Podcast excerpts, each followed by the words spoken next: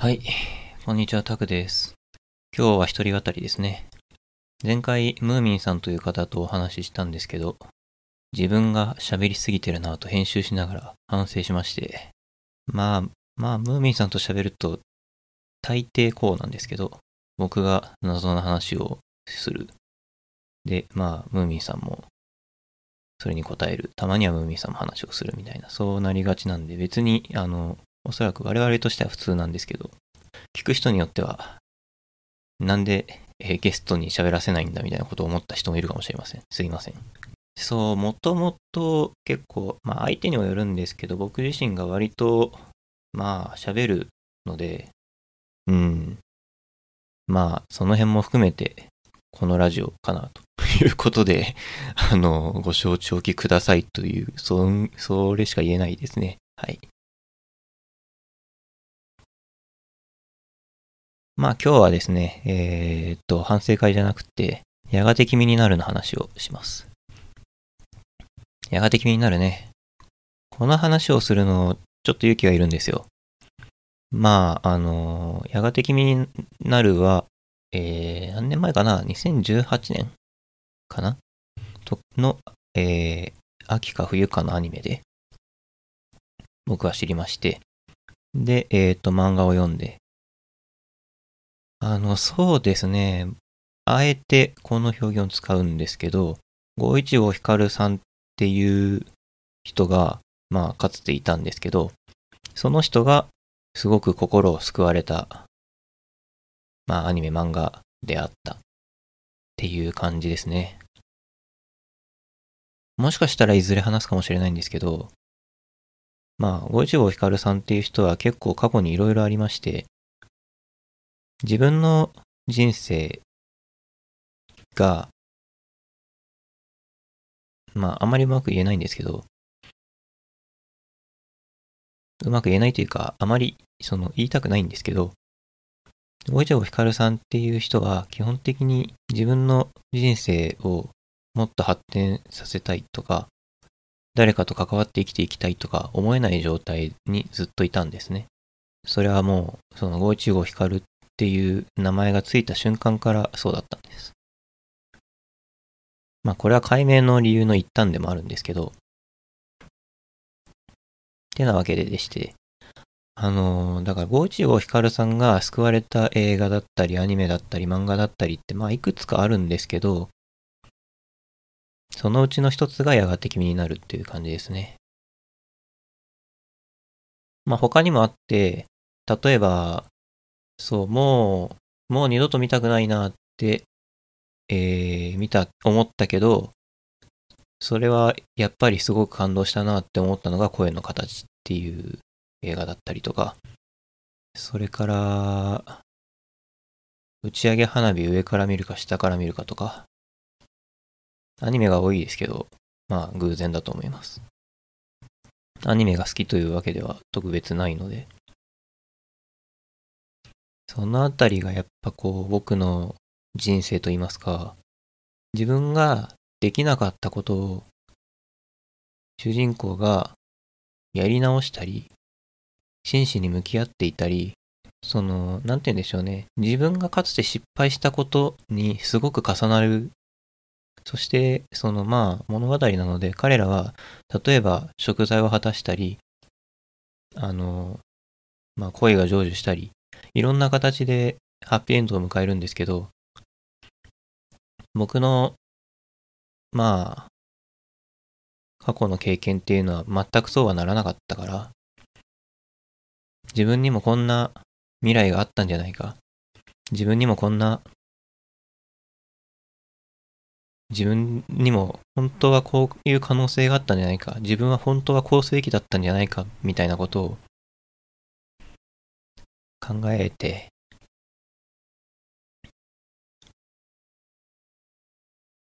まあ、泣けるというか、本当に、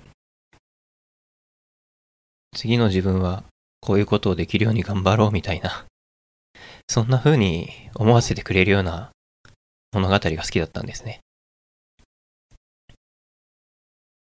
今の僕は、多分そういうことができるような人になれたと思うんです。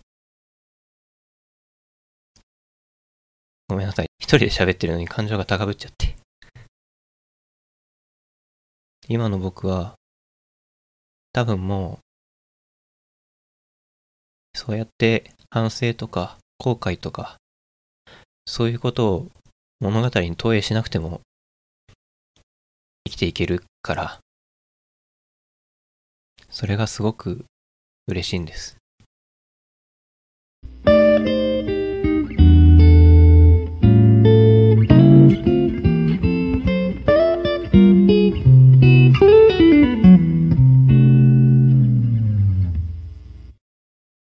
そう、ちょっと話が、えー、脱線しちゃいましたけど、あの、やがて君になるについてですね。まあ、ずっと話す気にならなかったんですよ。つまりは、自分が、こういうことをするべきだったんだなっていう、なんだろう、反省の物語として見えていたし、自分にとって。で、まあ、だからこそ救われたんですけど、でもやがて君になるっていう作品は本当に僕にとってすごく特別で、その後、な、ものすごい時間はかかったかもしれないけど、もう一度人を好きになろうっていうきっかけをくれた作品の一つではあります。この好きっていうのは別に、まあ恋愛に限らず、あの、仕事仲間だったりとか、友達倒しだったりとか、ちゃんと人と向き合う、ちゃんと人と付き合っていく。そういうことを改めてできるようにしようって思わせてくれた、えー、物語の一つですね。えー、いきなり自分語りになっちゃってずっと自分語りして、まあこのポッドキャストは自分語りしかしてないんでいいんですけど、そう、えー、っと、まあ、やがて君になるの中身の話を そろそろしますと、順番が逆だと思うんだけどな はい。えー、やがて君になるの話をしますと、やがて君になるっていうのは、あのー、まあ、主人公の恋というっていう子がいて、この子は、あの、人を今まで好きになったことがないと。まあ、だからそれにコンプレックスというか、ちょっと劣等感というか、そういうものを抱きながら過ごしている高校1年生なんですけど、高校、そう、その高校1年生の小糸優が、一つ上の先輩の七海東子っていう人と会って、で、えー、っと、七海さん、七海東子が、あのまあ、その優の恋愛、恋と優の恋愛相談に乗るみたいなことになるんですよ。で、その相談を得た後、その、まあ、えっ、ー、と、七海東子の方も人を好きになったことがないというか、ドキドキしたことがないみたいなことを言って、言うから、あの、恋というはその、七海に相談したんですけど、その、えー、恋愛事が、恋愛相談が終わったら、七海の方が逆に、その恋というを好きになってたみたいな、まあそういう始まりから始まる話なんですけど、いわゆるゆりアニメ、ゆり漫画っていうやつですね。まあ、そもそもこう、人を好きになるっていうことっにすごく真摯にフォーカスを当てている漫画で、まあ、たまたまゆりなんですけど、普通に恋愛漫画として面白い。まあ、そして、その、まあ、七海東子の過去だったりとか、まあ、二人の間で、どんどん、いびつというか、そういう感じになっていく二人の関係性とか、そういうのを見てて、ちょっと昔の自分を思い出すようなこともあり、でも結局、その、偉いのは、ちゃんと答えを出して、回り道とかしながらも、二人は向き合っていくんですよね。それが、なんかその描き方がとてもし、今節、今節丁寧じゃないけど、すごく真摯で、なんだろうリ、リアルではないんだけど、納得感があるっていうか、フィクションとして。そんな気も、そんな風に見れる恋愛漫画ですね。やがて君になるに興味を持ったのは、実は、まあ、ゆりだからとかじゃなくて、結構ギミックが近くて、ギミギミック？その、舞台が僕の、その、もう一度言うと、その515光さんの時代、515光さんが失敗したことにすごく舞台が近くて、彼は高校時代に、あの、彼って言うとこれはおかしいんだけど あの、僕、ですね。小島さんですね。小島、小島さん、小島さん、あ、あ、ここではタクさんか うん。いや、あのまた脱線だけど、別に、えっ、ー、と、タクって名前にこだわりはないんですけど、あの、だから小島さんかタクさんかって呼ばれたい感じはするんですけど、あの、高校時代はさすがに、あの、まあ、小島さんなんですよね。だって、高校の時はツイッターのアカウント持ってないから、ゴ内を光るって名乗ってないんで。まあ、そ、それはどうでもいいんですよ。うん。高校時代の小島さんは、夏は暑くて、冬は寒い生徒会室っていうところに行って、まあ、そこで、えー、虫叩いたりとかしてたんですね。これ、やがて君になるにもあるようなシーンで。とか、あの、まあ、演劇をちょっとやってたこともあって、僕自身がですね、とか、そんな感じで、僕って、僕っていうか、その、おそらく、やがて君になるの舞台設定とか、その二人の関係性だけでは僕は多分惹かれなかったと思ってて、なんかそういう二人のいる場所っていうのが、本当に自分の高校時代と重なっちゃって、ああ、そっか、俺は、こういう高校時代を過ごしたかったな、とか、こういう高校時代だったら、俺も、今のような、今のようなっていうか、その、まあ当時ですね、当時、思っていたこととしては、今みたいな人生を歩まずに済んじゃ、済んだんじゃないかって、すごい、そう思って深く、深く心に突き刺さった物語だったんですよね。やがて君になるっていう作品をあまり冷静に今まで語れなかったんですよ。どうしても僕の高校時代のことを思い出さないといけない。で、僕は高校時代のことは本当に思い出したくなくて、話したくもなくて。でもこうやって、今、今自分が、そう、ポッドキャストで、あるいはブログとかで、本当は今まで話したくなかった話だったりとか、自分が考えてきたことっていうのを、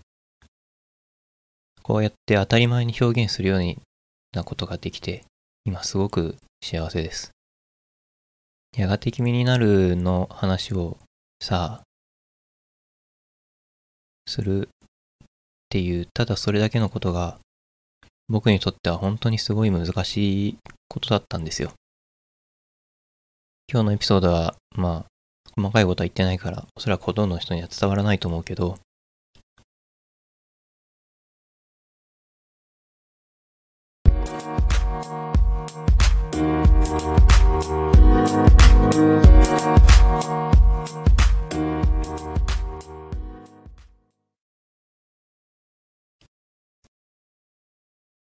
こんなこと言うの、ちょっと急に話飛びますけど、こんなこと言うのあれだなって自、分で言うのあれだなって思うんですけど、最近、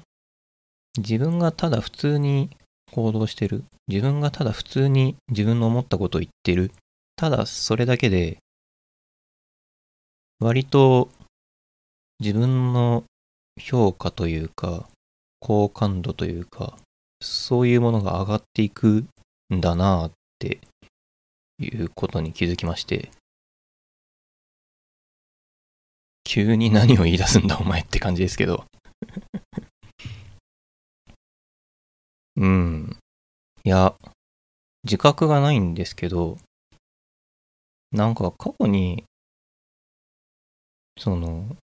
理由の思い当たらない行為とかを向けられたことがあ、まあ、何度かあって、あれは何だったんだっっていうふうに今も思うところはあるんですけど、あれは何だったんですかね？まあ、いや、それを、それを一人語りで疑問形で出しても誰も答えてくれないんだけどさ。何せ、今まで自分が人にどう見られているか、どう思われているかっていうことに本当に関心がなくて、そんなことよりも、まあ一人でいたいというか、そんなことよりも、静かに過ごしていたいというか、誰かと関係するんじゃなくて、自分一人でいたい。自分だけで生きていたいっていう思いのが強かったから、人が自分をどう思うかなんて、もう、まあ中学の時は単に考えてなかっただけだけど、もう15年とか、それぐらいずっと考えてなかったんだよ。で、まあ、なんでか知らないけど、よく言われるのが、会って話をしたら、一生忘れられないみたいなことを、まあ昔から言われてて、中学ぐらいの時から本当に言われてて、小学校かなうん。実際そういえばそうだなと思って、あの、全然、全然縁のなかった、あの野球部に所属しているような中学の同級生がいて、ほとんど会話とかしたことはないんだけど、なんか、一緒に、なんかたまたま修学旅行で一緒の班になったかなぐらいの、それぐらいの関係の人が、僕大学時代に、その、駅から家まで歩いてたら、ばったり遭遇して、なんか、急に名前呼ばれて、誰って思って。俺は覚えてないけど、向こうは覚えてるみたいな。いや、まあ、うん。五一五ひかるさんはそれが嫌だったんですよ。なんでみんな俺のこと覚えてるんだよって思ってた。それこそ、新、これ、これネタバレかな？新、新エヴァンゲリオンのさ、碇シンジの第一声がそんな感じのことを言うじゃないですか。まあ、具体的なセリフ言うと、なんでみんな僕に優しいんだよって言うんだけど、本当にずっとそう思ってて、なんで俺のこと覚えてんだよって思ってた。覚えてて欲しくなかったからね。でもね、本当に無理だったんですよ、これ。だって普通に、こっちとしては普通に生きてるだけだからさ、普通に仕事してるだけですっごい感謝されるし、普通に、何？えー雑談してるだけで、な、この、この人のものの見方、変わってるみたいなことを言われたりするし。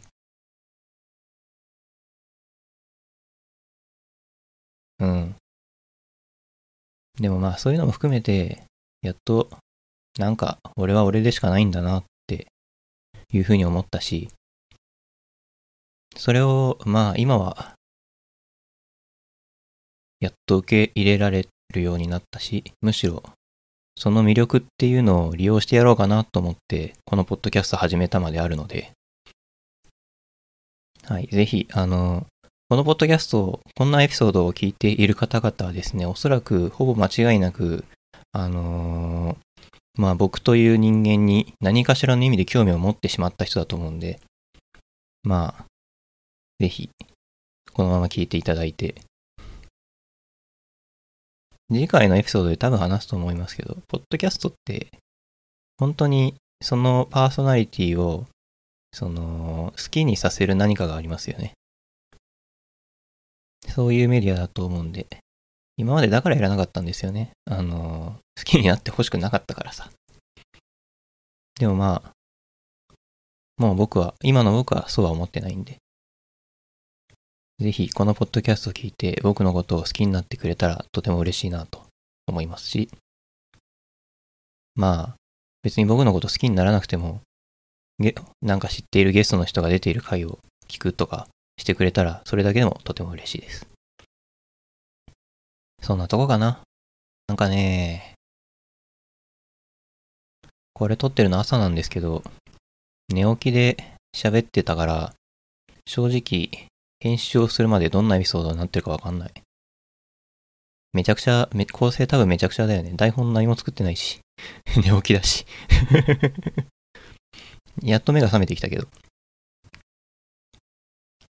まあ、そんなんでもできるのが一人ポッドキャストのいいとこですよ。はい。今回はこれで終わります。最後までお聴きいただきありがとうございました。また次回お会いしましょう。さよなら。